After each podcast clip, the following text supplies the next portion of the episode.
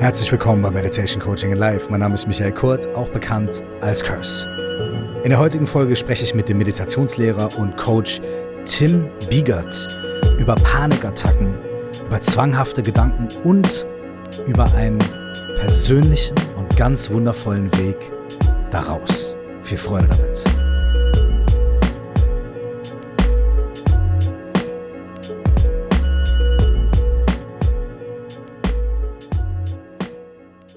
Vor ein paar Monaten war ich zu Gast im Podcast von Tim. Sein Podcast heißt Take a Deep Breath. Und da fällt mir gerade ein, dass wir das doch genau in diesem Moment, wir alle zusammen, damit wir uns wohlfühlen mit uns selbst und miteinander, einmal zum Anlass nehmen können und gemeinsam einen tiefen Atemzug nehmen. Durch die Nase ein und langsam durch den Mund aus. Atmen jetzt noch einmal langsam ein durch die Nase. Und noch langsamer durch den Mund aus. Und weil das so schön ist, machen wir jetzt den physiologischen Seufzer.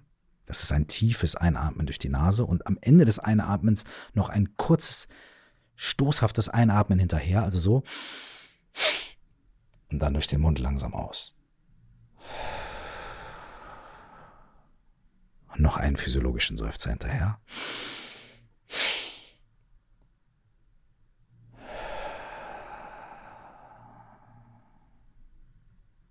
Und weil es so schön ist, noch einen.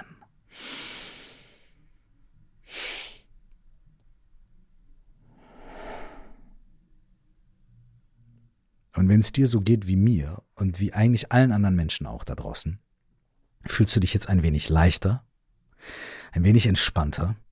Dein Nervensystem ist ein bisschen runtergefahren, dein Parasympathikus ist aktiviert. Das ist der Teil von deinem Nervensystem, der für Entspannung zuständig ist. Und wir können hier gemeinsam schön einsteigen in dieses Gespräch. Da muss man an ein, zwei Stellen nämlich auch mal Tiefluft holen. Tim Biegert ist Coach, hat eine Coaching-Ausbildung gemacht und Meditationslehrer. Und er ist dazu geworden, obwohl er eigentlich eine ganz klassische Ausbildung gemacht hat und eine ganz klassische Berufskarriere gemacht hat und durchaus auch mal acht Stunden irgendwo Pakete verpackt hat und so weiter. Aber dann ist ihm in seinem Leben etwas widerfahren, was ihn komplett erschüttert hat. Er hat Panikattacken bekommen. Aus dem Nichts. Und auf einmal hat er sein ganzes Leben umgestellt, weil er Angst bekommen hat. Angst davor, dass die Panikattacke wiederkommt und dass ihm was passieren könnte. Daraufhin hat er Gedanken entwickelt, die zwanghaft waren. Er hat versucht, sein Leben zu kontrollieren, zu managen und ist auch in den ersten Jahren auf nicht so guten Support gestoßen. Diese ganze Geschichte wird er erzählen und dann wird er auch erzählen, was sein Breakthrough war, wie er es geschafft hat, aus den Panikattacken und den Zwangsgedanken herauszukommen und wie es ihm gelingt, das bis heute beizubehalten. Und er hat sogar gesagt, er ist davon überzeugt, dass mit dem, was er sich jetzt angeeignet hat, mit den Methoden, mit seinem Umgang damit, dass diese Dinge nie wiederkommen werden. Und dieses Gespräch hat mich total inspiriert. Ich war ja bei ihm zu Gast vor einigen Monaten im Podcast, wie ich eingangs erwähnt habe, und da, ich kannte ihn vorher nicht, ist er mir schon wirklich als einfach ein cooler Typ begegnet, wo ich dachte, ey, der Mann ist auf dem Boden, der ist bodenständig, der ist irgendwie, der macht nicht bla bla wischiwaschi, äh, aber der hat was erlebt. Und er hat eine Reise hinter sich. Und mit dem will ich gerne reden, den will ich gerne einladen. Ich will nicht nur dem meine Geschichte erzählen, ich will seine hören. Und ey, bin ich froh, dass er sie erzählt hat. Und dass er auch sich darauf eingelassen hat, Details zu erzählen. Für alle von euch, die mit ähnlichen Dingen schon zu tun hatten oder immer noch zu tun haben und zu kämpfen haben, hey, lasst euch inspirieren. Und für alle Menschen von uns, die mit dieser Symptomatik noch nichts zu tun hatten, ey, wir können uns auch inspirieren lassen, denn wir alle haben unsere eigenen Issues und unsere eigenen Themen und nur weil die Themen ein anderes Etikett haben, können die Geschichten und die Wege sehr ähnlich sein. Viel Freude mit diesem Gespräch mit Tim Biegert hier in Meditation Coaching and Life. Lieber Tim, herzlich willkommen bei Meditation Coaching and Life. Wie geht's dir heute? Du, äh, ich habe heute tatsächlich, Kurs, ich habe meistens so meine, meine feste Routine morgens, aber die letzte Woche war echt sehr, sehr intensiv und ich brauche immer so ein bisschen, um anzukommen. Und tatsächlich habe ich heute richtig, richtig lang mal geschlafen. Also eine Ausnahme. Wie gesagt, normal stehe ich echt früh auf. Ja, dann war ich eine Runde spazieren, hatte eben ein inspirierendes Gespräch noch, ein schönes Erstgespräch mit dem eventuell, ja, einem Klienten eventuell. Ja, und jetzt, wie gesagt, war ich gerade noch mal eine Runde raus. Wir wohnen hier direkt am Rhein. Also hier ist wunderschön. Es ist richtig warm und da gehe ich immer, wir haben direkt hier am Rhein ist so ein, so ein kleiner Fluss, der heißt Nette und der der fließt in den Rhein und da ziehe ich immer noch gerne meine Schuhe aus und dann gehe ich da ein bisschen, bisschen durchs Wasser. Ja, und jetzt sitze ich hier auf voll Bock mit mhm. dir. Unser letzter Podcast, als du bei mir zu Gast war, der war ja schon richtig, richtig gut. Jetzt habe ich Bock mit dir hier noch ein bisschen reinzuflowen in ein richtig schönes Gespräch mit dir. Also, hey, danke, dass ich hier sein darf. Hey, herzlich willkommen. Ich freue mich sehr. Ähm, mir hat das Gespräch, was wir bei dir geführt haben, mhm. ja auch super viel Spaß gemacht und ähm, und da habe ich also ich habe ja die meiste Zeit gesprochen, weil ich war ja bei dir zu Gast, ne?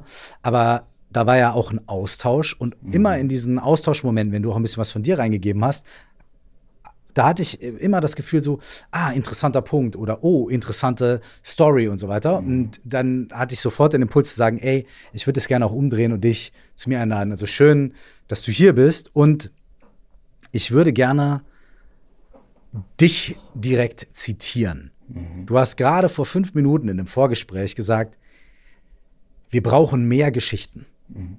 Es ist nicht immer so hilfreich, nur mit irgendwie Wissen und Zahlen und Fakten um sich zu ballern. Ist natürlich total gut und mhm. wichtig, das zu haben. wir brauchen auch Geschichten. Mhm. Und ich würde heute auch gerne mit dir über deine Geschichte sprechen. Mhm. Ich habe dich zwar auch schon am Anfang vorgestellt, äh, dennoch würde ich gerne von dir einmal hören, wenn du so sagen würdest, okay, das bin ich und das ist das, was ich jetzt gerade mache. Vielleicht sagst du so ein bisschen, was dein Schwerpunkt ist, was, was du gerade machst, was deine Arbeit ist, was deine, deine Praxis ist.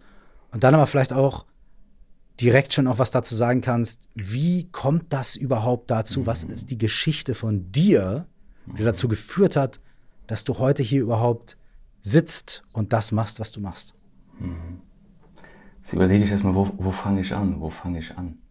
Äh, Im Hier und Jetzt, was, wa, wa, was machst du, was machst du jetzt gerade? Was sind deine, deine Schwerpunkte gerade, womit du arbeitest, bei dir selbst, bei, ähm, bei deinen Klienten? Was, was, was treibt dich gerade an? Und, äh, und, und dann das Warum? Okay, ähm, also zurzeit bin ich äh, Coach, Coach für Achtsamkeit, für Meditation und auch für den Atem. Der Atem ist ein sehr, sehr spannendes Thema, der mir immer wieder begleitet ist in den letzten Jahren. Kurs und ähm, ich begleite Menschen auf dem Weg mehr zu sich selbst, also sich selbst mehr verstehen, lernen. Gib ähm, noch nebenbei Kurse, also Meditationskurse hier bei uns im Umfeld starte bald mit einer 21-tägigen Morgenmeditation, also online. Und sonst arbeite ich mit den Menschen im 1 zu 1. Wie ich da hingekommen bin, ich habe mal was ganz anderes gemacht. Ich habe BWL studiert, ähm, war im Außendienst mhm. tätig und ähm, habe mir dann immer die Frage gestellt, ist das wirklich das, was ich den Rest des Lebens machen will? Und äh, kam immer zu dem Punkt, egal was ich hier tue, ähm, das, das wird mich nicht erfüllen. Aber springen wir nochmal einen Schritt zurück. Ähm, schon als Kind hat so ein bisschen angefangen, dass ich mich sehr, sehr, sehr an anderen orientiert habe. Also sehr, sehr viel im Außen orientiert habe. Das war zum einen gut, aber zum einen habe ich mich ziemlich früh selbst dadurch verloren. Also den Preis, den ich dafür bezahlt habe, war einfach nicht bei mir selbst zu sein. Und dann fing es an so mit 18. Was waren da so, was waren da so ein Beispiel, wenn du sagst, als Kind warst du sehr am Außen orientiert, sehr an anderen orientiert. Ähm, wie hat sich das, wie hat sich das gezeigt? Was hast du da für Erinnerungen? Mhm. Ich, ich, wollte irgendwie immer anders sein, als ich bin. Ich wollte so sein wie die anderen. Ich war immer ein ziemlich kleiner Junge, ich war ein ziemlich schmaler Junge auch. Und ich wollte immer sein wie die anderen. Also so ein bisschen lauter, so ein bisschen impulsiver, so ein bisschen der Draufgänger.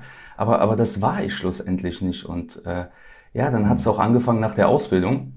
Da kam so der erste Cut in meinem Leben, ähm, dass ich angefangen habe, Panikattacken zu entwickeln und dabei mhm. noch Zwangsgedanken. Und ich, ich habe immer gefragt, was ist mit mir los? Ne? Was verdammt nochmal ist mit mir los? Und dann fing, fing das alles an, seinen Lauf zu nehmen über verschiedene Therapeuten. Entschuldigung, wenn ich da, mhm. wenn, wenn, ich, wenn ich da nochmal kurz einhaken darf, wenn du, wenn du möchtest. Ich finde das, mhm.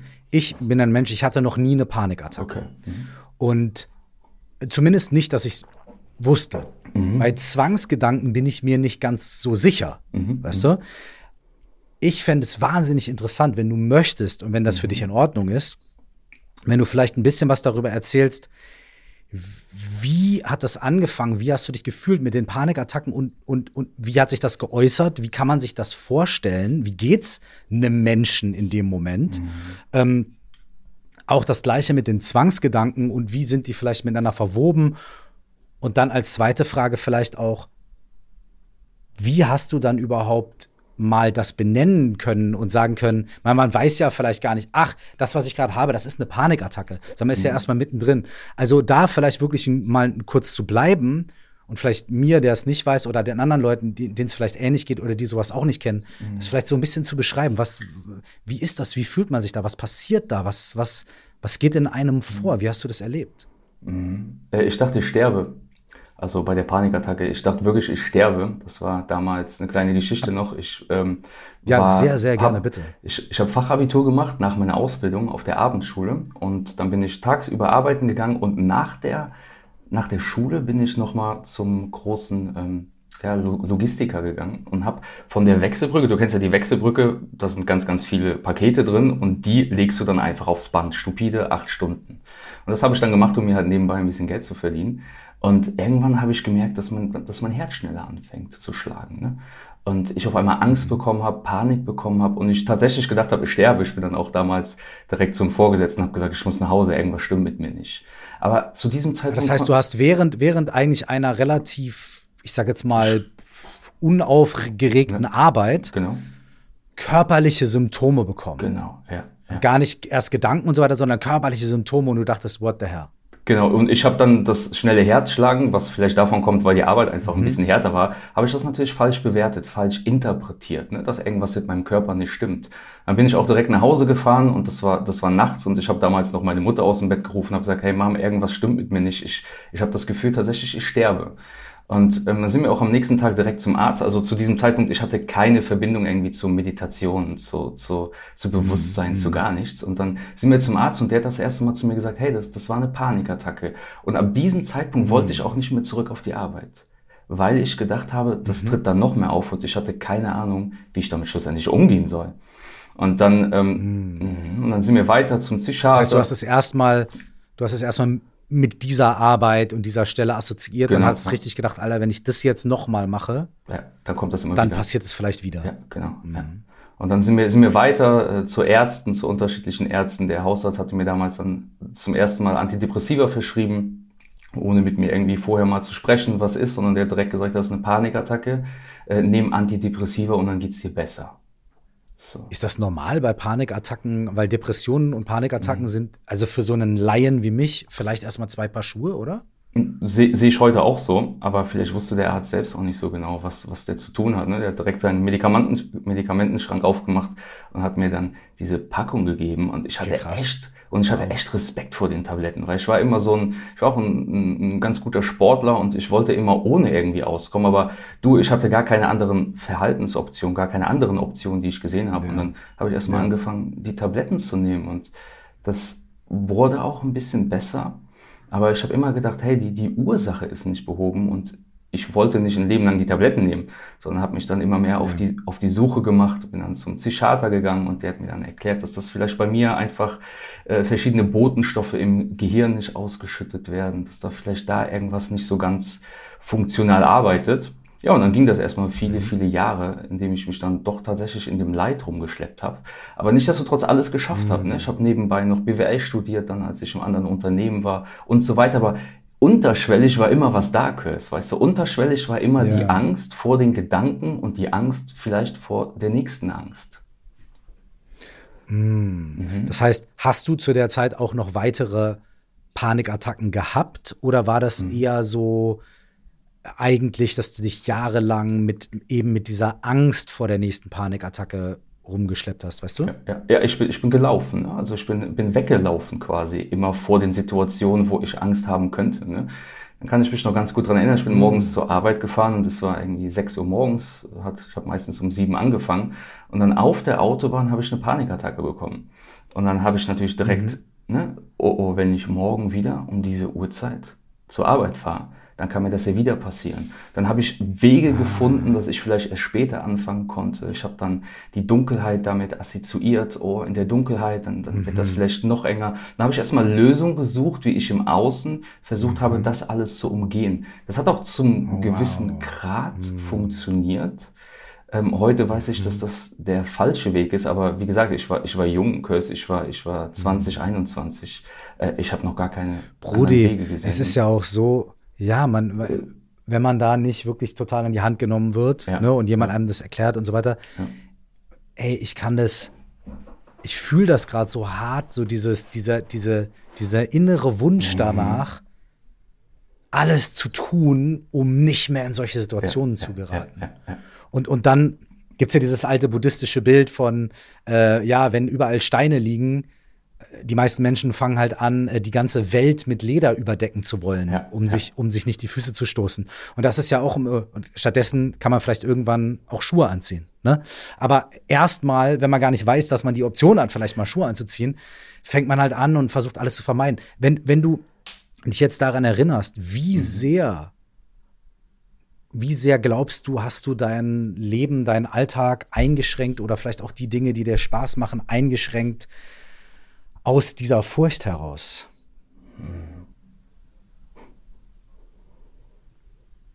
Schon, schon gewaltig, würde ich sagen. Jetzt so im Nachgang, wenn ich jetzt noch mal so drauf gucke, ne, ein paar Jahre, ein paar Jahre später, also schon gewaltig. Ne? Ich bin den, den Dingen einfach aus dem Weg gegangen. Ja? Wieder, weil die Angst vor der Angst so groß war. Ne? Ja. Also, und hast du dann hm. auch Sachen nicht gemacht, wo du sagst, ey, ich hätte da eigentlich Bock drauf, irgendwie, ein Teil von mir würde gerne das jetzt machen, aber oh oh, was ist, wenn dann das passiert und das passiert nicht, bleib lieber zu Hause? Ja. Hast du solche Situationen? Klar, voll, voll. Da, die, die, kennst du gut, ja. ja. Da, das ist ja gerade das Problem, ne? die Angst vor der Angst. Ne? Das ist ja gerade das Problem. Und dann gehen wir in eine, in eine Abwehrhaltung, wir gehen in eine ablehnende Haltung gegen vielleicht Situationen, die wir ähm, getun, äh, getan hätten oder gerne gewollt mhm. hätten. Und dann bleiben wir zu Hause. Mhm. Und was passiert dann? Die, die Angst wird größer. Die Angst fängt uns Stück für Stück mhm. ein einzuschränken. Ne? Angst ist, ist mhm. Enge, ne? Angst ist immer Enge. Mhm. Angst schränkt uns ein, wenn wir nicht wissen, wie wir damit umzugehen haben. Und dann, dann ging es weiter, ne? vom einen Psychologen zum anderen. Und dann habe ich das erste Mal diesen Satz gehört, so du bist nicht deine Angst und du bist auch nicht deine Gedanken. Dann hat es das erste Mal so ein bisschen Klick gemacht.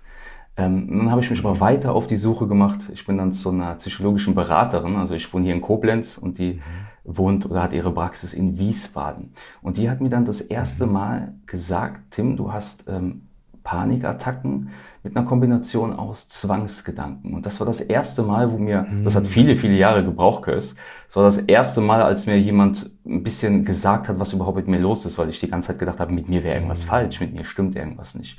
Und dann hat es angefangen, Klick zu machen. Und dann fing es an, dann hat mir damals die psychologische Beraterin das erste Mal ein Video von Hinak Polenski geschickt. Kennst du den? Nein. Hinak Polenski, der hat ein... Äh, Hinak Polenski. Genau, mhm. das ist ein Zen-Meister hier aus Deutschland, der hat in Buchenberg ein wunderbares Kloster. Dann habe ich das erste Mal, bin ich so leicht in diese Berührung mit Meditation gekommen. Ich habe mir das Weise Herz damals gekauft von Jack Kornfeld ähm, ne, buddhistische Psychologie und das hat mich mhm. fasziniert. Und dann habe ich das erste Mal gesehen, hey, hey, da gibt's einen Ausweg und die buddhistische Psychologie, die sagt mir noch wie. Ja, und dann habe ich angefangen, äh, mich Stück für Stück da ranzubegeben, habe viel gelesen, viel Podcast gehört. Bin das erste Mal angefangen, vor sechs, sieben Jahren mich hinzusetzen, versuchen, versucht zu meditieren mich damals noch in eine, in eine, Sitzhaltung so ein bisschen reingequetscht und dann habe ich gesehen, okay, meine Hüfte, das funktioniert nicht und so weiter. Aber im Nachgang bin ich dran geblieben und das, das war schlussendlich das Aller, Allerwichtigste. Dran geblieben mit der täglichen Meditationspraxis. Und an einer Sache. Was war das? Mhm. Was war das an, an dem Zeitpunkt, ähm, als die Dame dir gesagt hat, okay, guck mal, du hast Panikattacken, die hängen aber mit gewissen Zwangsgedanken zusammen. Mhm. Ähm, und diese Zwangsgedanken, ist, ist das das, was du gerade beschrieben hast, quasi die Angst vor der Angst? und diese inneren Filme und diesen inneren Dialog, den du dann immer mit dir ausgetragen hast, oh, wenn ich das mache, passiert vielleicht das und so weiter. Das ist das, was sie quasi als diese Zwangsgedanken identifiziert hat? Genau, also Zwangsgedanken sind nochmal so, ähm, du hast immer wiederholende Gedanken, die immer wieder auftauchen, mhm. die du aber nicht möchtest, die du eigentlich zutiefst ablehnst. Mhm. Okay, also die richten sich quasi gegen dein, gegen dein Wertebild. Man kann auch sagen, das, was du mit dir überhaupt nicht in dein Selbstbild bringst, was du überhaupt nicht mit dir assoziierst, die Gedanken kommen. Das ist dann wie so ein, mhm. man kann es vielleicht auch als Schatten beschreiben, diesen, diesen Anteil, den du überhaupt nicht, nicht möchtest. Das waren zum Beispiel auch Gedanken, aggressive Gedanken zum Beispiel, mhm. die, ah, die, okay. mhm. die ich mir vielleicht gar nicht erlaubt habe zu denken. Und die, die sind immer wieder mhm. aufgetaucht. Und in, bei Zwangsgedanken ist es so, dass es, man sagt, auch der ständige Zweifel, der einen umtreibt. Mhm. Okay, also du bist nonstop am Denken, am Denken, am Denken und versuchst in dem Denken Sicherheit zu finden. Mhm. Das heißt, du bist krasser ausgedrückt, Hals wird abgeschnitten, du versuchst alles über mhm. den Verstand zu lösen. Immer wieder, immer wieder, immer wieder. Mhm. Und, und, mhm. und das ist dir dann da zum ersten Mal so deutlich reflektiert worden. Mhm. Und der Sprung zu diesem oder der, der, der Übergang darin zu sagen, oh, da gibt es Meditation, da gibt es vielleicht Buddhismus und da gibt es das. Mhm. Wie ist das passiert? Kam das darüber, dass die Therapeutin dir gesagt hat, mhm. ey, pass mal auf, man kann mit seinen Gedanken arbeiten, man kann genau. die kennenlernen, hier gibt es Methoden. Ähm, wie war da quasi der, dieser Übergang oder dieser Einstieg für dich? Also was mhm. war so vielleicht auch das, was dich gecatcht hat? War das eine Übung? War das ein, weißt du, wo du so gemerkt hast, oha, da gibt's was? Mhm. Ich hatte das Glück tatsächlich, dass die Therapeutin damals schon mit vielen Menschen zusammengearbeitet hat, die Zwangsgedanken haben. Das ist ja auch nicht so üblich. Ne? Man, da ist ja auch enormer Scham dahinter, ne? Gedanken zu haben, die man eigentlich nicht will und die dann noch auszusprechen. Also Scham ist ein, ist ein ganz großes Thema. Ähm, Scham ist ja auch, man sagt ja auch so ein bisschen der, der Bruder oder die Schwester von, von Trauma häufig. Also wenn Scham groß ja, ist. Und dann absolut. das erstmal, ja. ja. das, und die hat mir erstmal das Gefühl gegeben, hey, Tim, mit dir ist alles in Ordnung. Und ähm, da gibt's einen Weg raus. Und der Weg, der bedeutet achtsam zu werden. Ne? Also Achtsamkeit, hier das Wort Achtsamkeit immer wieder ausgesprochen und hat mir, wie gesagt, dann das Video von dem Hinder Polenski geschickt und hat gesagt, hier, ich empfehle dir noch zwei, drei Bücher und setz dich mal mit der Thematik ein bisschen auseinander. Und dann haben wir Stück für Stück in der. Therapie, haben wir so Gedanken oder Ängste, haben wir uns die erstmal auch angeschaut. Ich habe die einfach erstmal aufgeschrieben und ähm, habe dann das erste Mal festgestellt, das ist ja eigentlich nur ein Satz. Das ist ja eigentlich nur so ein Gedanken. Warum gebe ich dem Gedanken so viel Glauben? Warum schenke ich dem so viel Glauben? Warum schenke ich dem so viel Aufmerksamkeit? Und warum bewerte ich den überhaupt so negativ? Ja, und dann hat sie halt mir das Gefühl gegeben, man kommt da raus. Das ist natürlich ein Prozess, um da rauszukommen. Ja, und dann bin ich selber aus, aus Eigeninitiative, weil ich schon, ich, weißt du, Kirsten, ich war schon immer jemand, ich wollte Lösungen haben. Ich wollte Lösungen für Probleme mhm. haben. Und wenn wir so im, im Internet auch rumscrollen, das ist ja alles Wissen. Und das Wissen ist, wie wir eben schon gesagt haben, Wissen ist gut, aber Wissen allein ist immer leer. So, ne? Wir können uns mit kognitivem Wissen vollstopfen, aber wir wachsen ja immer nur über die direkte Erfahrung. Mhm. Und dann, und dann ging es weiter und dann habe ich mich das erste Mal in die Meditationshaltung gesetzt und dann gedacht, okay, was machst du jetzt eigentlich mit den Gedanken, die du die ganze Zeit wegschiebst, ne, wo du die ganze Zeit mhm. kämpfst und die du nicht haben willst.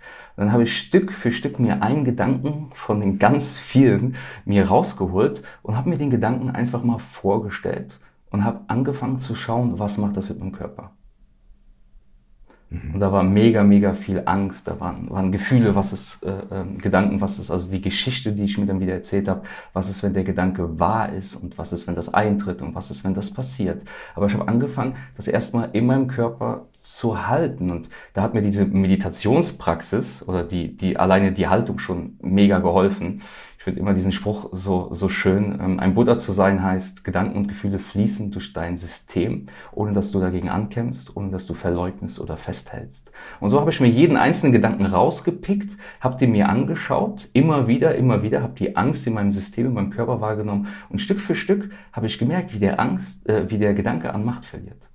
Der ist wie so Stück für Stück immer mehr immer mehr abgefallen. Mit jeder Konfrontation ist es immer mehr abgefallen, abgefallen, abgefallen. Im Buddhismus sagt man so schön, der, der Klammergriff der Gedanken, der, der fängt sich so ein bisschen an, Stück für Stück zu lockern, zu lockern, zu lockern. Und so hat dann mein Weg angefangen, wo ich dann noch tiefer in die Thematik rein bin, einen Zen-Retreat damals besucht habe, das erste Mal ich mir Urlaub genommen und bin in einen Schweigeretreat für sechs, sieben Tage.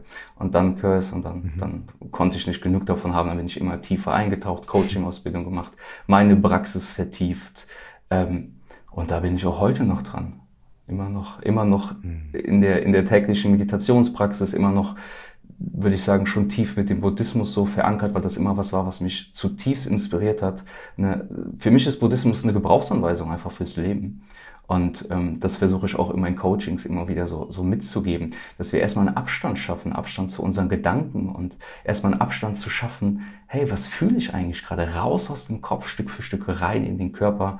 Da ist die Meditation der Atem natürlich ein unfassbar wertvolles Mittel. Kannst du beschreiben, mhm.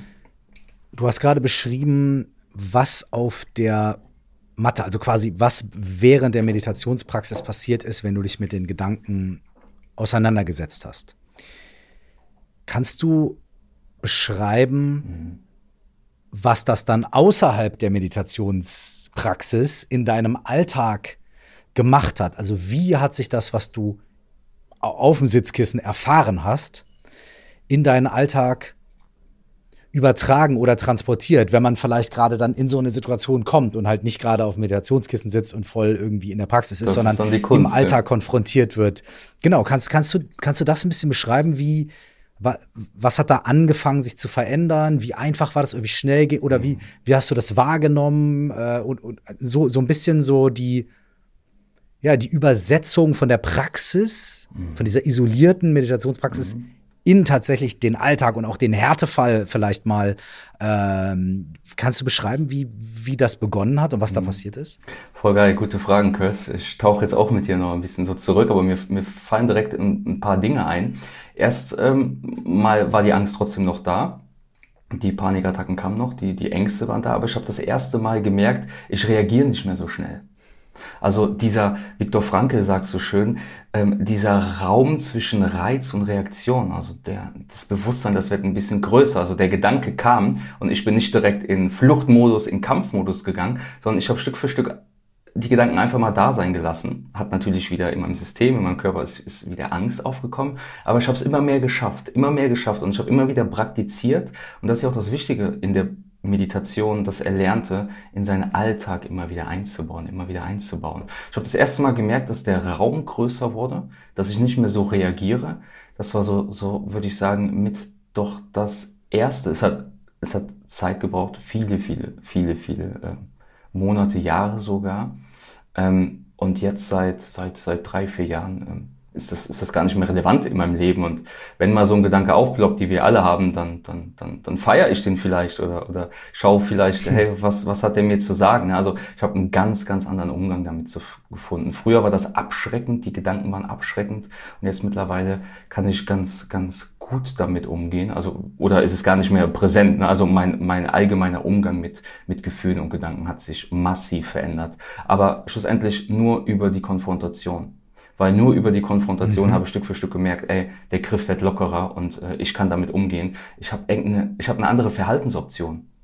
Ich habe nicht nur die eine, mhm. ich laufe unbewusst, ich laufe davon, sondern mhm. hey, es geht noch ein anderer Raum aus und ich habe ja noch eine ganz andere Möglichkeit, damit umzugehen. Das war das erste Mal, wo ich gesagt habe, hey cool, ähm, scheinbar trägt das jetzt so ganz langsam Früchte, ne? diese, diese tägliche mhm. äh, Meditationspraxis. Und äh, ja, dann, dann ging es weiter und irgendwann habe ich, hab ich die Welt auch anders wahrgenommen, ich habe Gedanken anders wahrgenommen ähm, und Stück für Stück habe ich gemerkt, dass ich einen besseren Bezug zu meinem Körper habe. Also, hey, die Frage, wie geht's dir gerade wirklich, die hätte ich dir gar nicht beantworten können. Ich hätte dann im, im Kopf versucht zu überlegen, welche Antwort bringst du jetzt? Mhm. Statt, hey, wie geht's mir eigentlich gerade wirklich, was ist gerade in meinem Körper los, ist ein Gefühl da und so weiter. Da würde ich auch gerne nochmal einhaken. Mhm. Du hast ja gesagt, Zwangsgedanken. Mhm. Da denken, mhm die Leute ja jetzt erstmal an den Kopf und an irgendwelche Sachen, die im Kopf vor sich gehen. Mhm. Ne? Klar, bei der Panikattacke, wo du gesagt hast, Herzrasen und so weiter, okay, das ist natürlich schon wieder, das ist ganz klar dann halt körperlich, ne, weil du kriegst ja Herzrasen und so weiter. Ne?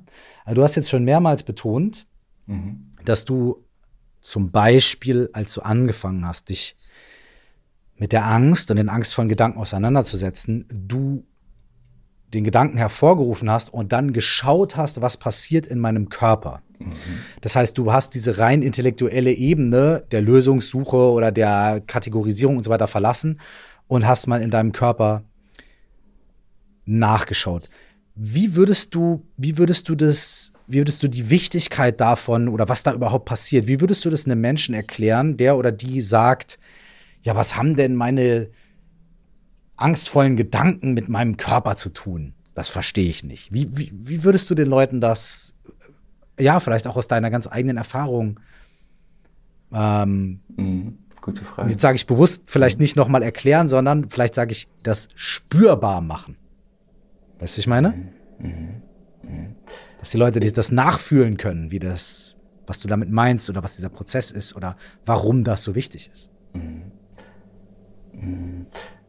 Die, die Frage ist ja, warum wir überhaupt so viel denken. Warum wollen wir überhaupt Sicherheit über unser Denken haben, also über unseren Verstand. Warum? Weil, weil darunter ja was ganz anderes ist. Darunter liegt Unsicherheit, darunter liegt Angst, da liegt Scham. Also ähm, das ist ja nur die Oberfläche. Gedanken sind ja immer nur die Oberfläche von dem, was eigentlich darunter liegt. Genauso wie Gefühle. Es gibt ja auch sekundäre Gefühle und so weiter. Und wir können einfach ganz, ganz viele Dinge nicht über den Verstand lösen. Und vielleicht gibt es auch für ganz, ganz viele Dinge auch gar nicht die Lösung sondern ähm, vielleicht ist die Lösung halt einfach, im Buddhismus sagt man so schön, das Sehen des Wasserfalls, einfach mal ein bisschen zurück zu treten, Zeuge zu werden, Beobachter zu werden und zu verstehen, warum das überhaupt ist, weil übermäßiges Denken ist ja einfach nur, kommt deshalb zustande, weil wir uns nicht fühlen. Und die Energie ist entweder immer in, in unserem Körper oder hier oben. Und bei den meisten Menschen ist die Energie meistens im Kopf. Und wenn die Energie zu viel im Kopf ist, dann machen wir meist eins, wir fühlen nicht. Und deshalb ist es so wichtig, immer wieder zu schauen, was passiert in meinem Körper, was ist gerade da. Da gibt ja auch die Buddhismus uns vier Schritte an die Hand, die ich auch immer total gerne in meinen Coachings anwende. Wir müssen erstmal erkennen, dass wir ein mhm. Problem haben. So, das ist immer, immer der erste Schritt. Da müssen wir in irgendeiner Art und Weise akzeptieren, dass wir ein Problem haben. Und alleine mit der Akzeptanz kommt meistens schon ein bisschen, äh, ja, Entspannung in unser System und dann dürfen wir erforschen. Wir dürfen die Gedanken erforschen, wir dürfen die Bilder hinter den Gedanken erforschen und wir dürfen vor allem erforschen, wie ich eben schon gesagt habe oder wie wir beide gesagt haben, was passiert in unserem Körper. Was, was ist da? Sind da Körperempfindungen? Sind da, sind da Gefühle? Okay, da ist gerade Wut und vor allem, ganz, ganz wichtig, kann ich dem Ganzen Raum geben? Kann ich der Wut Raum geben? Kann ich der Angst Raum geben? Und am Anfang ist das schwer zu begreifen. Oftmals ist es am Anfang eher ein Aushalten. Also am Anfang ist es erst ein Aushalten der Emotionen. Wenn ich mich zurückerinnere, du hörst bei manchen äh, äh, Gedanken, da war, da war tiefe Angst dahinter. Da war wirklich tiefe Angst und ich habe gemerkt, wie die Angst anfängt über meinen Brustkorb, wie sich alles zusammenzieht, wie meine Haltung anders wird. Aber umso mehr ich die Erfahrung gemacht habe, hey, ich kann das erstmal aushalten, umso mehr Sicherheit finde ich in mir. In mir. Das heißt, ich habe die direkte Erfahrung gemacht, dass die Angst, hey, dass die vielleicht dass sie gar nicht so schlimm ist, dass sie sich vielleicht unangenehm anfühlt, aber dass ich irgendwie Herr über mich selbst bleibe und dass ich äh, nicht komplett die Kontrolle verliere. War das so deine, deine Frage? Absolut. Okay, cool. ähm, vielen Dank fürs Teilen. Oder ich, ich, ich finde das sehr, sehr schön. Wir sind genau da, wo wir am Anfang waren. Ähm, du erzählst aus deiner eigenen Geschichte. Ne? Und ich lerne natürlich am meisten, wenn ich selber erfahre, wie du mhm. eben auch gesagt hast. Und ich glaube, am zweitmeisten mhm. lerne ich, wenn andere Menschen ihre Geschichte teilen. Mhm. Ähm, weil ich immer irgendwelche Fragmente davon in meiner eigenen Geschichte oder meiner eigenen Situation wiederfinden kann. Und das ist auch nochmal ein Unterschied zu, ja, ja, bei mir ist dies, bei mir ist das und das, dann bin ich nämlich gleich wieder in meiner Story und dann geht es gar nicht mehr um dich es ist nochmal was anderes. Es ist nämlich so dieses, okay, ich fühle mich reflektiert von, von dir. Meine, mhm. meine eigene persönliche Story ist anders. Ich, meine Herausforderungen, mit denen ich arbeite, sind andere als deine. Aber so anders sind sie dann doch wieder nicht. Mhm. Das Thema ist vielleicht anders. Der, der, der Inhalt ist vielleicht anders. Das Etikett ne, ist irgendwie anders. Da steht ein anderer Satz vorne drauf. So. Aber das, was drunter liegt und der Prozess, damit zu arbeiten, ist ein sehr, sehr ähnlicher. Und für mich war das Erkennen davon, dass ich meinen Körper irgendwie mitnehmen muss auf diese Reise. Ja, ja, ja, ja. Einer der, es war nicht das einzige, aber es war einer der ausschlaggebendsten, krassesten Punkte und ich, ich, ich hätte es gar nicht rein intellektuell alles lösen können. So. Und du hättest mir das aber vorher auch nicht erklären können. Deswegen bin ich, bin ich sehr begeistert davon, wie du es gerade erzählst und schilderst. Ich glaube, dass viele Menschen das vielleicht jetzt ein bisschen nachvollziehen können. Äh, mir hätte man es vorher gar nicht erklären können. Ich war so in meinem Kopf, mir hättest du gar nicht sagen können, ey Junge, du musst mal, ne? Ich musste das auch erst erfahren. Ich musste da quasi reingetreten werden in dieses so, jetzt Körper, um dann irgendwann, und dann habe ich gesagt, nein, nein, nein, nein. Und irgendwann habe ich halt gemerkt, ah, wow, wie befreiend ist es, diese Dinge über den Körper zu erfahren. Ähm, aber zurück, äh, zurück zu dir, mein Lieber. Ähm, was mir eben, im, ähm, was bei mir eben aufgeploppt ist, ist die Frage, wenn du deinen Weg beschreibst, wie du angefangen hast, wie du auch Monate oder Jahre gebraucht hast, bis du wirklich, bis die Veränderungen auch in deinem Alltag wirklich sehr deutlich und sehr nachhaltig geworden sind.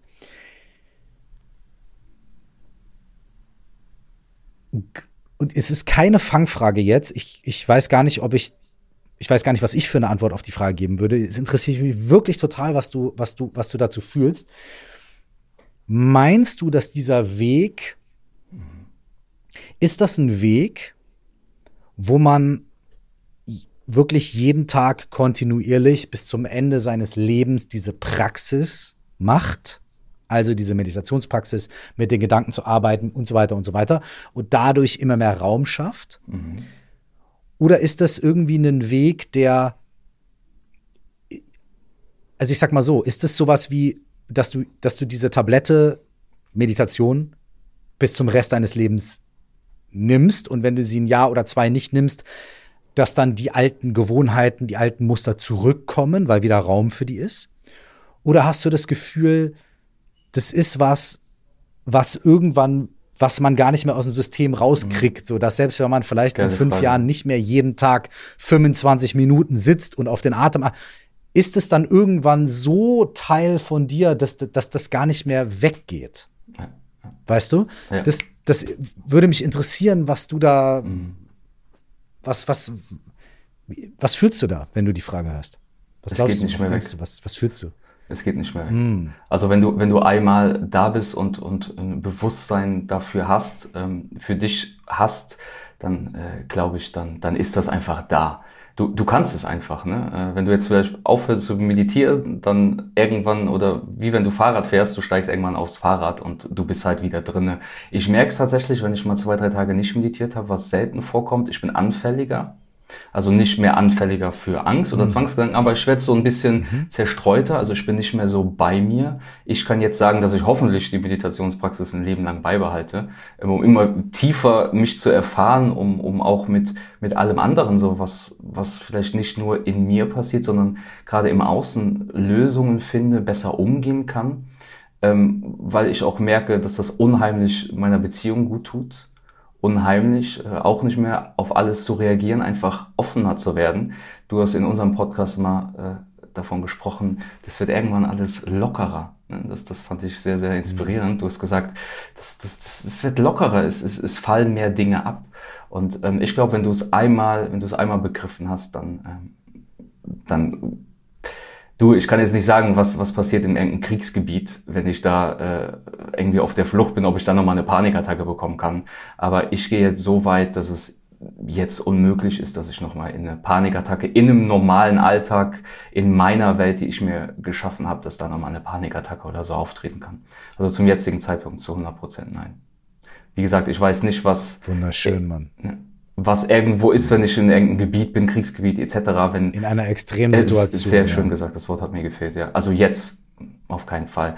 Ähm, und ich denke, das ist, das ist eine Praxis, Curse, und das ist eine Praxis und ich check jeden Morgen in meine Praxis ein, weil ich mir einfach diese Zeit nehmen will, so die, diese erste halbe Stunde am Tag. Und die läuft doch immer gleich ab, weil ich denke, und das sagt man ja auch im Zensor, ähm, die, die erste Zeit des Tages, so, die ist das Fundament, wie so deine restliche Zeit des Tages wird.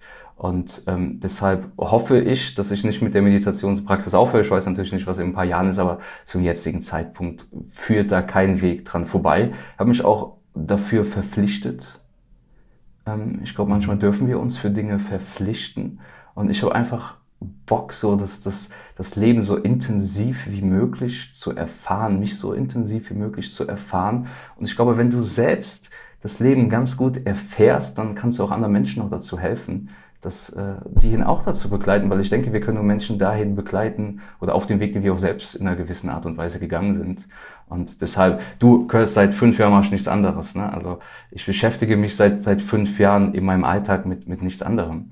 Ähm, ich helfe Menschen, ich bringe die Meditation näher, ich gebe Kurse, ich, ich lese selber, ich informiere mich selber immer weiter. Jetzt bin ich gerade tiefer in das Thema Atem. Ähm, äh, in das Thema Atem eingestiegen, was auch eine unfassbar schöne Welt ist. Also dann würde ich sagen, es öffnen sich immer mehr neue, weitere Tore. Ich glaube, äh, du kennst das auch. Und ich glaube, da, da, da, da kommt man nicht mehr so leicht raus. Was, was auch schön ist und ich, ich will da gar nicht raus. Mir ist eben der Gedanke gekommen, mhm. Mir ist eben der Gedanke gekommen, die Veränderungen, mhm. die schon geschehen sind, ne, die bleiben. Mhm. Aber es heißt nicht, dass der Prozess der Veränderung jemals mhm. aufhört. Mhm. Weil die Veränderungen, die schon geschehen sind, ne, die sind da. Die sind, du, du hast selber eben gesagt, ey, wenn das einmal, wenn, ich habe das jetzt einmal irgendwie so verstanden, ich habe jetzt diese Zuversicht, dass unter normalen Umständen diese Panikattacken nicht mehr kommen, weil das, da, da hat meine Praxis, die hat das für mich schon gemacht und das geht auch nicht mehr weg. Und dann sagst du aber auch, okay, aber es gibt ja noch weitere Sachen zu entdecken und noch mehr zu entdecken. Und das finde ich total schön, dass man sagen kann, es ist beides. Das, was man erfährt, bleibt, mhm. aber der Prozess des Erfahrens, der Prozess dieser Entfaltung, der hört nie auf. Also man ist nie an so einem nie Punkt, wo man sagt, so, jetzt habe ich alles, ja. jetzt habe ich alles verstanden, jetzt ist das Thema durch. Mhm. Sondern, ähm, sondern äh, es entfaltet sich immer weiter und immer weiter und immer weiter und immer weiter. Und deswegen wenn man, wenn man, wenn man, wenn man das mag und das genießt, hört man dann vielleicht auch nicht auf mit der Praxis, selbst wenn man irgendwelche Sachen in Anführungsstrichen erreicht hat, vielleicht, die man sich vorgenommen hat, hört man nicht auf mit der Praxis, weil man weiß, okay, aber da ist noch mehr und es geht noch weiter und es, ich liebe es einfach und es tut mir einfach gut. Und ich ich habe auch wahrscheinlich schon genug Eis gegessen in meinem Leben, aber ich esse trotzdem weiter. Es ist immer Eis, geil, ja. Es ist, ja. Es ist ja, das, das ist ja das Faszinierende und vor allem siehst du dann auch irgendwann im Laufe der Praxis Themen, die du ja zuvor noch gar nicht gesehen hast oder ganz andere Fragen. Ne? Du stellst dir ganz andere Fragen, du stellst dir vielleicht größere Fragen. Ne? Also es, es kommen immer wieder. So, also gerade am Wasser verschluckt, lass dich nicht stören. das, das kennst ja sicherlich, Entschuldigung. Das kennst du ja sicherlich auch. Die Fragen, die, die werden ja anders. Es kommen immer wieder neue Fragen, es kommen immer wieder andere Fragen, die du dir stellen kannst. Und somit hört ja auch unsere Entwicklung nicht auf. Es gibt ja auch, ich weiß nicht, ob du Spiral Dynamics kennst, das sind unterschiedliche Bewusstseinsstufen, wo du dich gerade befindest und äh, wo, auf welcher Bewusstseinsstufe bist du so und so. Und das ist diese, diese, diese Reise des Erforschens das hat Jung ja auch schon damals so gesagt, die Reise so nach innen, die, die, die hört halt nicht auf und das ist äh, total, total schön, da sich selbst immer näher zu kommen, andere Ansichten anzunehmen und vor allem offener zu werden. Ne? Ja. Ergänzend kann man vielleicht auch sagen, dass bis wir irgendwann sterben, das Leben ja auch nicht aufhört.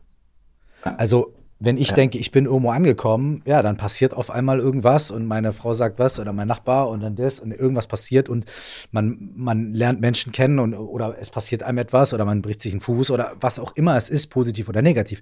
Das Leben entfaltet sich ja auch konstant weiter. Ja.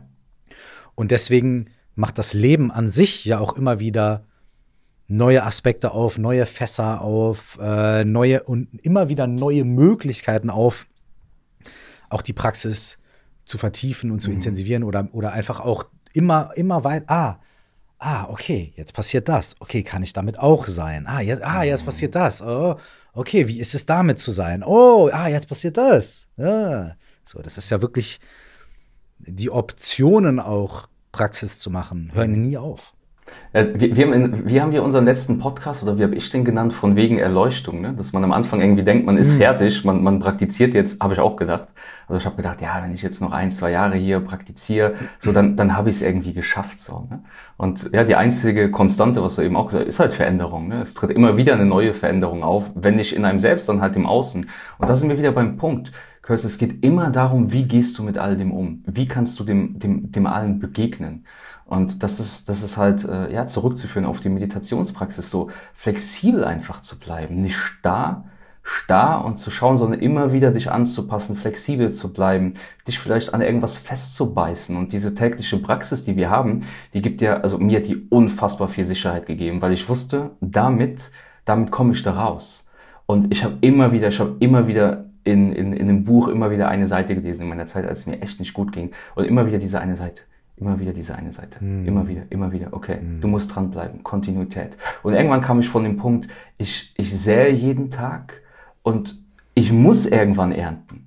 Ich muss. Ich weiß nicht, ob ich morgen ernte. Ich weiß nicht, ob ich in einer Woche, in zwei Wochen, in einem Monat. Aber ich werde ernten. Und diese Kontinuität, die hilft mir enorm auch in meinem jetzigen Business, einfach dran zu bleiben. Ne? So, so dran zu bleiben wie so ein Terrier, aber trotzdem irgendwie flexibel zu sein. Und das, du, deshalb kann ich nur der Meditation danken, die hat mir so viele Möglichkeiten in meinem Leben aufgezeigt und diese ganzen, dieses alles, was ich auf meinem Kissen gelernt habe, in verschiedene Lebensbereiche einfach ähm, mit, mit zu integrieren. Ne? Kennst du, kennst du sicherlich mhm. auch wie, wie viel das wirklich dir gibt, wenn du einmal weißt, hey, ich bleibe jetzt einfach mal kontinuierlich am Ball. Früher habe ich ganz, ganz viele Dinge mhm. abgebrochen, gesagt, nee, das ist nichts für mich. Hey, bleib erst mal ein paar Monate am Ball und sag mir dann immer noch, dass das nichts für mich ist.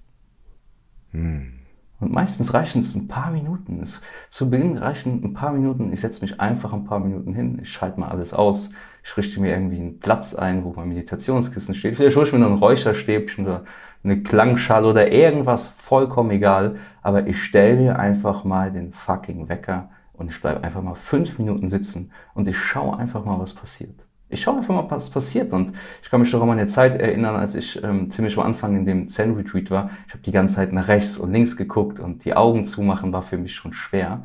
Und irgendwann habe ich gesagt, hey, ich fange jetzt auch an, oder das hat der Zen-Meister dann zu mir gesagt, hier, du, du guckst die ganze Zeit und jetzt entspann dich auch mal da rein habe ich mich das erste Mal auch mal da rein angefangen zu entspannen und dann habe ich gemerkt, hey, und, und jetzt bin ich bei mir und jetzt fange ich an zu erforschen, was halt da ist. Und am Anfang ist es echt schwer, auch mal sitzen zu bleiben, gerade bei äh, Zwangsgedanken, gerade bei Ängsten, gerade wenn wir immer irgendwie auf, auf Zack sein wollen. Aber mit der Zeit, da stellt sich echt eine Ruhe, eine Entspannung, eine tiefe Entspannung. Und äh, einen geilen Satz gehört, den ich immer wieder bringe. Sein, sein, wenn wir wirklich mal sind, ist Sein das Abfallen von dem, was wir nicht sind. Also Sein ist das Abfallen von dem, was wir nicht sind. Hm. Wie, sind, wie, sind, wie sind deine Erfahrungen, Kurs? Wie hast du damals angefangen? Du bist jetzt auch schon, schon lange, lange, lange Zeit in der Thematik, in der Meditationspraxis. Hast du dir damals auch einen Wecker gestellt für ein paar Minuten? Oder, oder erzähl, erzähl mal ein bisschen was, wie, wie das bei dir so alles seinen Lauf genommen hat. Mir hat es am Anfang wahnsinnig geholfen, ähm, regelmäßig in der Gruppe Praxis zu machen. Ja, okay, kann auch. Weil ich ja. ähm, ein Mensch bin, ich habe, äh, mir fallen Routinen überhaupt nicht leicht. Ähm, es kommt aber daher, dass ich als, als, als Rapper, als Künstler äh, mir immer meine, meine Momente suchen musste, in denen ich dann irgendwie Mucke machen konnte und so. Und es war nie sowas, hey, du kannst regelmäßig ins Studio gehen, da, da, da, da. Sondern mein ganzes Leben, mein, meine ganze Arbeit war immer darauf ausgelegt, so die Möglichkeiten zu nutzen, die ich habe und dann voll am Start zu sein und dann aber auch damit klarzukommen, vielleicht wieder irgendwie wochenlang irgendwie nicht die Möglichkeit zu haben und so weiter. Das heißt, meine ganze Prägung ist gar nicht so sehr auf Routinen und Regelmäßigkeiten, sondern meine, meine Prägung ist so ein, ist eher jede Möglichkeit zu nutzen. So. Und ähm, als ich angefangen habe, zu, zu, zu Meditationspraxis zu machen, ich habe auch zu Hause gesessen aber was mir am meisten geholfen hat, ist wirklich, ich habe ganz blöd in meinen Kalender, äh, ich, hab, ich benutze so einen Kalender auf dem Computer. Mhm. Äh, das gab so drei, vier Meditationszentren in Köln, wo ich damals gelebt habe, wo ich gerne hingegangen bin. Und ich habe mir einfach die kompletten Wochenpläne von jedem dieser Meditationszentren in meinen Kalender eingetragen. Das heißt, jeden Tag standen bei mir im Kalender zwischen fünf und zehn verschiedene Optionen, wo ich hingehen kann. 11 Uhr Sazen, 12.30 äh, Uhr Kumye-Yoga, 14 äh, Uhr buddhistische Meditation, 16 äh, Uhr irgendwie Osho-Meditation, bla, bla, stand jeden Tag in meinem Kalender, so dass ich jeden Tag, egal ob ich morgens gearbeitet habe, abends im Studio war, da, da, da, immer gesehen habe, okay, heute kannst du um 17 Uhr dahin gehen. Und am Donnerstag kannst du um 12 Uhr dahin gehen.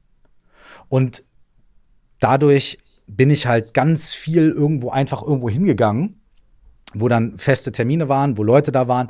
Und dadurch habe ich am Anfang, das hat mich extrem gestützt in meiner Praxis, weil ich einfach gesagt habe, ich schreibe mir das alles so auf, dass ich mich so selbst so organisiere, dass ich sehe, ich habe gar keine Ausrede. Oder ich habe gar keine, ach, heute nicht, morgen nicht und so weiter. So, das ist die Art, die für mich funktioniert hat, weil das die Art von Mensch ist, die ich bin. Mhm. Ne? Ähm, und bis heute ist es so, dass ich immer mal Phasen habe, in denen ich, so ähnlich wie du, zur gleichen Zeit eine sehr gleiche Praxis mache. Aber eigentlich besteht meine Praxis eher darin, in den Momenten, in denen ich dran denke, im Laufe des Tages zu praktizieren. Also es kann sein, dass ich 10 oder 15 Mal am Tag praktiziere. Aber immer in irgendwelchen Momenten, teilweise im Studio oder nach dem Telefonat oder auf der Couch oder äh, im Urlaub am, am Pool oder whatever. So, ne? Dass ich also ähm, das in meinem Alltag funktioniert das besser für mich, weil ich habe auch keine geregelten Aufsteh- und Bettzeiten und erst bin ich bis 10 im Studio, dann ist das und, und so weiter. Ne? Mein, mein Tag ist so versprengt, dass ich mir das so bauen muss, eher durch diese einzelnen Inseln. Und dann ist es aber auch immer wieder so, dass ich ähm, sehr viel Zeit auch nutze, Autofahrten nutze, um mhm. Vorträge zu hören, äh, um mich weiterzubilden, dass ich irgendwie äh, Leerläufe oft auch nutze, wenn ich nicht einfach nur sitze und chille, aber auch um irgendwie Impact zu bekommen, Input zu bekommen und auch dann immer wieder auf Retreats gehe, äh, regelmäßige Kurse mache und so weiter. Also auch immer wieder so von außen quasi empfange und lerne und, und, und auch so eine Struktur, so eine Gruppe dann habe, wo ich dann auch in Anführungsstrichen so eine Art Verpflichtung habe. Ah, mhm. jeden Sonntag um 17.30 Uhr klingelt mein Wecker, um 18 Uhr ist der und der Kurs und so, weißt du. Okay. Das hilft mir. Ich glaube, dass ähm, Ergebnis ist das gleiche, nämlich meine Art von Kontinuität, meine Art von eben nicht, ach, mache ich es heute nicht, dann mache ich es halt morgen, tralalala, sondern meine Art von, okay, ich mache es jeden Tag, ich mache es kontinuierlich, ich mache es immer wieder. Bei mir ist halt die Uhrzeit nicht kontinuierlich, mhm, mhm, aber die, der Rhythmus der Praxis, so dass es ständig Teil meines Tages ist. Immer wieder und immer wieder und immer wieder, mal kürzer, mal länger. Ich sitze auch manchmal eine halbe Stunde, ich sitze auch manchmal 45 Minuten, auch, ne?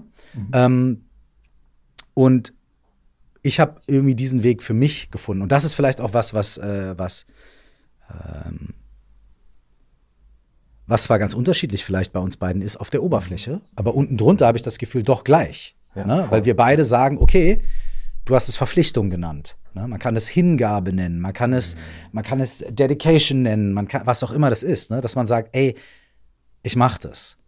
Und ich mache das, weil ich weiß, wie schön das ist, wie gut das tut und wie hilfreich das ist für mich und für andere Menschen. Mhm. Und ich will was Schönes bewirken für mich und für die Welt. Deswegen mache ich das. Mhm. Dafür brauche ich kein Geld. Dafür muss ich nicht in der Welt rumreisen. Dafür muss ich nicht bla. Ich kann das machen immer und überall. Also committe ich mich und finde meinen Weg, das zu tun und das zu praktizieren und damit irgendwie mhm. zu, zu reifen. So. Ne? Das ist ja auch irgendwo Disziplin. Ne? Wir haben ja meistens für Disziplin noch so, ja, du musst jetzt und sei streng mit dir, aber Disziplin ist ja auch in der Tiefe was mhm. ganz anderes, sondern Dis Disziplin bedeutet ja eigentlich so die Freude am Lernen. Ne? Also du, du hast was gefunden und das ist einfach so die, die Freude, immer mal wieder da einzutauchen oder, oder Meisterschaft. Bedeutet ja auch, ich komme immer wieder, egal wie mein Alltag ist, ich komme immer wieder zu den Basics zurück und das hast du eben ganz, ganz schön erklärt. Ich suche mir immer mal wieder, wo ich immer mal wieder praktizieren kann, wo ich anhalten kann, wo ich Stille in mir selbst erzeugen kann und das ist halt mega, mega wichtig. Ne? Und Stück für Stück bringen wir diese Fähigkeit halt auch mit in unseren Alltag und die ist unfassbar wichtig, einfach mal präsent da zu sein auch wenn in dir du am liebsten reagieren würdest und das ist ein Trigger von außen, aber du bleibst einfach mal und, und hast einfach mal den Blick bei dir und hey, was, was geht gerade mit mir ab? Das heißt, wir finden einen konstruktiveren Weg mit Dingen auch umzugehen, statt direkt irgendwie, wenn ich im Verkehr bin und der Fahrer, der fuckt mich gerade ab und überholt mich und Stau und statt auszurasten, hey, was macht das gerade mit mir so? Krass, ich bin wütend. Okay, da ist Aggression und ich halte das einfach mal für, für ein paar Sekunden aus. Und ganz, ganz wichtig, was mir so unfassbar geholfen hat, Chris, das würde ich gerne noch sagen. Ich habe gelesen, dass kein Gefühl länger als 15 bis 30, haben wir glaube ich auch, jetzt fällt es mir ein, im Podcast schon mal mehr drüber gesprochen, kein Gefühl hält länger als, nehmen wir jetzt mal ungefähr, als 30 Sekunden an. Das, aber was wir uns erzählen, die Geschichte hier oben, das macht erst das Problem. Aber wenn wir unseren Fokus wieder nur auf unseren Körper richten, dass wir nur das Gefühl, nur die Wut, den Zorn, was alles Grund, Grundemotionen sind, wenn wir die einfach mal, einfach mal versuchen in uns zu halten und damit unsere Aufmerksamkeit bleiben und vielleicht noch dabei die Körperempfindung spüren, hey, dann wandelt sich das innerhalb von 15 bis 30 Sekunden wandelt sich das. Und dann auf einmal ist vielleicht der Autofahrer nicht mehr das Arschloch, sondern du siehst das alles schon viel, viel lockerer und leichter und sagst, hey, das ist meine Wut. Das war gerade mein Problem, weil ich wieder schnell irgendwo hin wollte. Und ich nutze immer so die Möglichkeiten, wenn dann sowas ist und ich merke auch, in mir kommt eine Wut und ich hab's eilig, dann versuche ich das wahrzunehmen, einfach mal anzuhalten. Klappt auch nicht immer. Wie gesagt, ich bin auch am Üben, wir sind alle am Üben, aber man, man hat einen Zugriff zu dem, dass man nicht mehr ständig, ständig auf alles reagiert. Ich glaube, dass es schon einschlagen kann wie ein Donnerschlag, ja. wenn man das, worüber wir hier reden, einmal wirklich erfährt. Ja, mega, ja. Weil so ein Kopf sagt natürlich so, ja, aber äh, das und das war doch ungerecht oder die Person ist doch wirklich ein Arschloch und so weiter. So, und dann kann man sagen, okay, kann ja sein. Mhm. Ne? Kann ja sein, dass klar, der Autofahrer klar. scheiße gefahren ist. Das kann ja, kann ja sein. So. Du wirst da aber das Problem nicht dadurch lösen, dass du auf den ab, weil der ist schon längst über die nächste Runde der ist weg, äh, klar, ja. Und jetzt stehst du da und fühlst dich scheiße. Vielleicht auch zu Recht, das sei ja mal vollkommen dahingestellt. Aber findest du es geil, dass du dich zu Recht scheiße fühlst? Nö, du hast, du hast ja jetzt einen schlechten Tag. Ne? So, der Typ ist Haribo oder wurde KitKat ja. und du, du, hast einen, du hast einen schlechten Tag. So, und dann einfach zu sagen, okay, pass auf, in so einer Extremsituation, dann sagt man vielleicht, ja, aber, aber, aber, aber. So, und das Schöne ist ja, und da kommen wir wieder zurück zur Praxis, dass so eine Meditationspraxis oder eine Coachingpraxis oder was auch immer dir ja die Möglichkeit gibt, für den Ernstfall zu üben. Der erste Schritt ist ja nicht, nächstes Mal, wenn der Autofahrer dich abfuckt, dann musst du ganz anders reagieren. Das ist nicht der erste Schritt. Das ist ja irgendwann das Ergebnis einer Übung. Die Übung findet ja im geschützten Raum statt. Ne? Du bist bei dir zu Hause, die Sonne scheint oder es regnet, whatever, du setzt dich hin und dann holst du dir hervor, zum Beispiel, bleiben wir beim Autofahrer, diese Erinnerung. Ah ja, hier war, der hat mich abgefuckt. So. So. Und dann sagst du, okay, wenn ich jetzt, ich versuche jetzt, ich hole mir das hervor, bewusst, mhm. ne? Und dann spüre ich mal in meinen, dann, dann gucke ich mir das an. Ich gucke mir den Gedanken an, ich gucke mir die Story dahinter an. Äh, äh, fortgeschrittene Level ist, ich gucke, was macht das mit meinem Körper und so weiter so. Und dann sagt man so, ey, pass auf, ich mache jetzt ein Experiment. Ich lasse jetzt die Story, die inneren Bilder die ich mir bewusst hervorgerufen habe, die versuche ich jetzt mal gehen zu lassen. Und guck mal, was dann passiert. Guck mal, was dann mit meinem Gefühl passiert. Guck mal, was dann mit meinem Dings. Und dann merkt man, wie du gerade auch schon beschrieben hast, dass sich das auf einmal beginnt zu verändern. Mhm. Weil auf einmal ist so, ah ja, ich höre irgendwie eigentlich die Vögel draußen zwitschern und da, da, da, da, da, da. Und dann merkt man Folgendes. Um das Gefühl zu halten, muss ich mit meiner Aufmerksamkeit immer wieder bewusst zurückkommen zu der Story. Ich muss mir immer wieder bewusst die Bilder von diesem Autofahrer hervorrufen, meine Erinnerung, das war scheiße und so muss ich immer bewusst wieder hin zurückgehen, weil der Geist von alleine anfängt auf ganz andere Sachen zu kommen.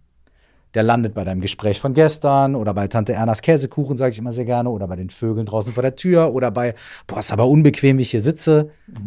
Und, und wie, ein, wie ein, wie Wasserdampf ist die Emotion, die Gedanken, die du eben gerade da hattest an den Autofahrer, die sind weg.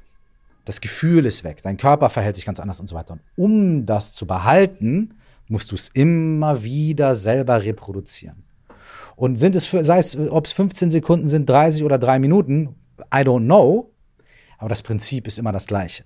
Und das kann man sogar auch mal mit einem Gedanken üben. Du wirst diese Geschichte, diese Übung kennen. Der sagt, ah, wenn man sagt, ja, ich habe so viele Gedanken und meine Gedanken und ich habe immer, dass man dann sagt, okay, cool, such dir einen Gedanken aus und halt den Gedanken jetzt mal drei Minuten fest. Denk an nichts anderes. Unmöglich, ja. Da wirst du merken, ja. es ist absolut unmöglich. Und das ist, ähm, ist wahnsinnig interessant zu erfahren, dass wenn man die Gedanken und die Gefühle einfach in Ruhe lässt, gibt es keine Chance, dass die da bleiben und gleich bleiben. Ja, ja. No chance. Ja. Und das sind ja auch deine Gefühle, ne? Also was, ist auch so, ja, ja, genau. Ne, was, was wir häufig machen, wir, wir, wir projizieren ja dann nach außen, aber hey, das ist doch dein Gefühl, das wurde doch in dir ausgelöst, also darfst du dich um das kümmern. Voll. Und, und, und, du darfst dich darum kümmern. Und dann kannst du auch noch mal eine weitere Sache sagen wie du eben am Anfang gesagt hast, äh, ich bin nicht meine Angst. Mhm. Ich bin nicht dieses Gefühl. Und vielleicht kann man irgendwann auch sagen, das ist gar nicht mein Gefühl in Essenz, sondern es ist ich als komplett komplexes, sich ständig veränderndes, was weiß ich, was ich bin, treffe auf irgendwelche äußeren komplexen Umstände, die sich konstant irgendwie verändern. Und einfach da hat sich irgendwas berührt Zwei Chemikalien sind aufeinander gekommen. Es gab eine chemische Reaktion, eine dritte Chemikalie ist entstanden. Die reagiert aber dann gleich wieder mit dem nächsten. Welche von diesen Chemikalien ist denn ich? Mhm. Bin ich nur das eine? Bin ich die Reaktion? Bin ich das Ergebnis? Aber wenn das auch wieder reagiert, ja, wo bin, wo höre eigentlich, was gehört mir? Was gehört den anderen? Was ist die Welt? Da, da, da, da. Das fängt irgendwann auch, auch ein bisschen an, sich aufzulösen. Das ist natürlich dann wieder der nächste Schritt vielleicht weil man dann vielleicht merkt, ja klar, klar, es ist, es ist meine Wut, weil es ist meine Reaktion, aber irgendwie, die gehört ja auch nicht mir, die kann ich ja gar nicht festhalten. Was soll ich machen? Soll ich die irgendwo parken und dann, die gehört ja nur mir, wenn ich sie, wenn ich, die gehört ja nur mir, wenn ich sie irgendwo mir schnappe und irgendwo hinlege und die nicht mehr weglasse. Und selbst dann gehört sie nicht mir, weil ich muss ständig irgendwie, ich muss das, das Huhn was abhauen, will immer wieder einfangen, so, weißt du? Mhm. Und dann muss ich einen Stall bauen und dann muss ich irgendwie einen elektrischen Zaun bauen, damit meine Wut überhaupt da bleibt. So. Ne, und mir, mir immer wieder die gleiche Story erzählen. Aber vielleicht ist halt so, Alter, das ist, äh, wenn ich nichts damit mache, dann war das ein, es war einfach ein flüchtiger Moment irgendwo in der Zeit zwischen tausend anderen Dingen. Und meine Geschichte, meine Interpretation, mein, ich mag das gerne, ich mag das nicht gerne, hat das zu dem gemacht, was es für mich war. Aber wenn ich das, sind wir auch wieder bei Lockerheit, wenn ich das ein bisschen lockere, dann ist das auch gar nicht mehr so, mh, mm, so krass. Und ich habe für mich, äh, also ich werde ich, ich werd immer noch super wütend. Also Wut ist auch so eine meiner, meiner, meiner, meiner Moves. Ne? Ja, bei mir ich werde immer noch wütend und so weiter. Ja. Aber ich bin viel, ich bin auch noch genauso intensiv wütend. Mhm. Ich bin sogar wütender. Das hinterlässt, das, hat, das hinterlässt bei mir weniger äh, Reste. Und das ist das Krasse so. Das heißt so, ey, ich bin in einer Situation halt irgendwie abgefuckt, mhm. aber dann ist es halt irgendwie 30 Sekunden später oder eine Minute oder fünf Minuten später ist das auch gut und ich denke genau. da nicht mehr dran und es ist egal so, weißt du? Genau. Aber weil du das Gefühl Moment, fließen lässt, ne? Also, ja, genau, weil du dich weil, nicht verurteilst. So, it's gone. Genau, genau, ja, genau. Es fließt und, it's, und ist dann gone. wieder raus. Ja, genau, ja, sehr gut. Ja, ja, ja.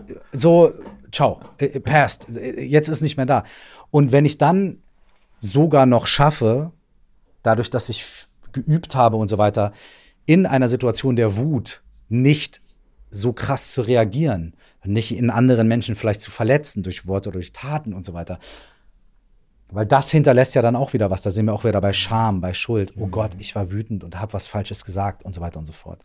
Und da hilft es zu erkennen, okay, krass, ich bin jetzt gerade wütend. Okay, vielleicht muss ich nicht so heftig reagieren. Dann hält man sich vielleicht ein bisschen in der Situation zurück, aber nicht zurück, weil man sich, weil man etwas verdrängt, sondern zurück, weil eben mehr Raum da ist. So. Und man sagt, okay, ich kann mehr agieren, ich kann, ich habe mehr Wahlmöglichkeiten, okay, I let it slide man verletzt vielleicht einen anderen Menschen oder sich selbst dann in dem Moment nicht. Und dann kann dieses Gefühl einfach, dann kann das, ja, dann ist es halt so, ja, ich war wütend. Next. Ja, ja. Und da sind jetzt wir wieder bei den, drauf. Jetzt, jetzt. Ja. Und da sind wir wieder bei den 30 Sekunden oder genau, genau. Das, das Ding ist ja. einfach vom Tisch so. Das ist, das ist da, das Gefühl, lassen wir Stück für Stück durchfließen ne? und dann ist es, ist es weg. So. Also wir, wir versuchen nicht mehr dagegen anzukämpfen oder wir verurteilen uns nicht, warum war ich jetzt wütend und so weiter. Und wenn wir dann ein paar Mal die Erfahrung gemacht haben, hey, ich kann die Wut in mir halten, ohne den anderen, wie du eben so schon gesagt hast, verletzen, dann wächst wieder Vertrauen. Weil das Vertrauen bekommen wir dann über die Erfahrung schlussendlich. Und das ist ganz, ganz wichtig, als ich das so, so verstanden habe, dass das auch Grundemotionen sind. Also das heißt nicht mehr, dass, dass wir keine Angst mehr haben. Das heißt nicht, dass ich keine Angst mehr habe. Mhm. Das heißt aber, ich versuche der Angst Raum zu geben, ich versuche die da sein zu lassen und ich versuche trotzdem das zu tun, was ich gerade möchte. Mhm. Ja, also angstfrei werden wir sicherlich nie, aber wir, die Angst wird kleiner, wenn wir ihr Raum geben. Und wir sagen, hey Angst, du bist gerade da, und das ist erstmal voll berechtigt, dass du vielleicht gerade da bist, weil du willst mich vor irgendwas schützen. Angst hat ja auch wieder was Positives, einen beschützenden Impuls. Aber hey, ich, äh, du, du musst mich gerade nicht beschützen und ich lasse dich da sein, ich gebe dir Raum und, und ich gehe trotzdem den, den nächsten Schritt, trotz Angst. Und das ist das Wichtige. Und ich glaube, das dürfen wir alle immer wieder, immer wieder lernen, immer wieder lernen. Und vor allem, dass es einfach Grundemotionen sind, die zu uns dazugehören. Also ich glaube, ich kenne keinen, der keine Angst mehr hat. Und ich glaube, darum soll es auch gar nicht in der Praxis gehen, sondern es ist immer wieder der entscheidende Umgang. Gucke ich erst mal bei mir hin, gebe ich dem Raum, was ist, akzeptiere ich es. Und ich habe immer früher gedacht, wenn ich anfange, die Dinge zu akzeptieren, Kurs, ich dachte dann immer, ich werde passiv irgendwann. Ja, dachte ich auch. Ja, ja. Ich glaube, das ist ich habe schon von vielen gehört, die das, die das auch so sagen. Aber das Gegenteil ist ja der Fall. Der Dalai Lama hat man schön, schön, der wurde mal gefragt, ne, von wegen äh, hier, äh, die Chinesen haben damals Tibet überfallen und so. Und, und wie war das so für dich? Hast du noch Zorn? Hast du noch Hass gegen die Chinesen? Und hat der Dalai Lama im Interview gesagt, nee, weil dann wäre ich gar nicht in der Lage gewesen, Tibet mitzuführen oder aufzubauen. Das heißt, erst wenn wir akzeptieren und Raum geben, haben wir wirklich erst beide Hände frei für für, für nachhaltige Veränderung, weil wir halt nicht mehr im Kampf sind. Weil Kampf bedeutet ja Widerstand und wir sind im ständigen Kampf und das erzeugt so viel, so viel Kraft, die wir vielleicht für andere Dinge brauchen könnten. Hm. Ey, mein Lieber, ich danke dir vielmals für deine Zeit und für das Gespräch. Ich habe mir echt viel wieder mitgenommen, viele schöne Erinnerungen wieder an meinen eigenen meine eigene Praxis, meinen eigenen Weg. Und ich finde, du hast eine tolle Gabe, diese Dinge sehr, sehr klar und irgendwie so echt zum Nachvollziehen und zum Mitfühlen irgendwie auszudrücken. Ey, und ich bin mir sicher, dass es sehr viele Leute gibt, die gerade zugehört haben, die vielleicht in einer ähnlichen Situation sind, in der du vor vielen Jahren warst. Und ich bin mir sicher, dass du diesen Menschen, gerade mit dem, was du erzählt hast, ein riesiges Geschenk gemacht hast. Vielen Dank dafür. Okay. Hey, Kurs, ich danke dir. Geil. War cooles Gespräch, immer wieder so auch aufzufrischen und so. Hat mir auch sehr, sehr viel wiedergegeben. Das ist ja immer schön an, an solchen schönen Gesprächen. Mein Lieber, ich, ich danke dir vielmals für die Einladung, danke, dass ich hier sein durfte. Und vielleicht ja auf dem Weiter. Sehr, sehr gerne. Wenn die Leute mit ja. dir, wenn die, wenn die Leute mit dir Kontakt aufnehmen wollen, wir haben es natürlich auch in den Shownotes, aber wo kann man dich am besten finden? Ist es deine Website? Ist es Instagram? Wie kann man mehr von dir erfahren? Äh, äh, schieß los. Instagram würde ich sagen. Also Instagram ist so, dass ich immer wieder regelmäßiger spiele, eigenen Podcast, Instagram, aber auch über die Website. Aber Instagram Wie heißt ist dein so, Podcast? Uh, Take a Deep Breath. Genau. Take a Deep Breath deep Podcast. Breath, genau. Und dein Instagram und dein Instagram Handle? Einfach. Genau, kannst einfach Tim Biegert eingeben und dann und dann bin ich da präsent. Ja. Landet yes. man bei dir. Genau, dann Geil. bist du bei mir. Wunderbar. Genau, cool. Und du bietest regelmäßig ähm, Coachings und Meditationspraxis äh, an, sowohl online als auch genau. in person? Genau, vielleicht dazu noch am, lass mich kurz überlegen, am 11. Ich bin mir nicht ganz sicher, wann wir diesen Podcast äh, veröffentlichen. Ja, aber wenn es zeitlich Deswegen, noch passt, vielleicht am 11. Äh, September findet eine 21-tägige Morgenmeditation statt. Jeden Morgen von sechs bis halb sieben. Angeleitet mit mir werden verschiedene Atempraxis, äh, Atemtechniken äh, unsere Praxis ein bisschen vertiefen, verfeinern, aber auch für äh, Anfänger. Also wenn der Podcast vorher ausgestrahlt wird, total gerne. Curse vielleicht. Also zu 99 Prozent nicht. Okay, okay. Äh, okay. Zu, neun, zu 99 Prozent nicht, leider. Aber ich bin mir sehr sicher, dass die Leute das jetzt hören und sagen, Curse, was soll das? Warum hast du den Podcast nicht vorausgehauen? Da wäre ich gerne dabei gewesen. Und ich bin mir sicher, dass du das auch nochmal anbieten würdest und dass du ähnliche Sachen auch nochmal anbietest. Ja, Deswegen, selbst wenn die Leute ja. jetzt FOMO kriegen und sagen, boah, warum habe ich das verpasst? Ey, sie können dir auf Instagram folgen, sie können deinen Podcast hören und sind dann sicherlich äh, up to date mit dem, was, was, was du als nächstes alles Genau, also das wird öfter sein, also definitiv. Ne? Das ist nicht das letzte Mal und Super. äh, genau, und von daher wird das auf jeden Fall öfter stattfinden. Also, hey, total gerne. Also, wie gesagt, alles über Instagram und, so weiter, da kriegt man eigentlich alles mit. Du wolltest noch was Und sagen? das Schöne ist, über den Atem haben wir heute fast gar nicht gesprochen. Leider. Das bedeutet, äh, wohl oder übel, müssen wir uns nochmal unterhalten. Voll gerne.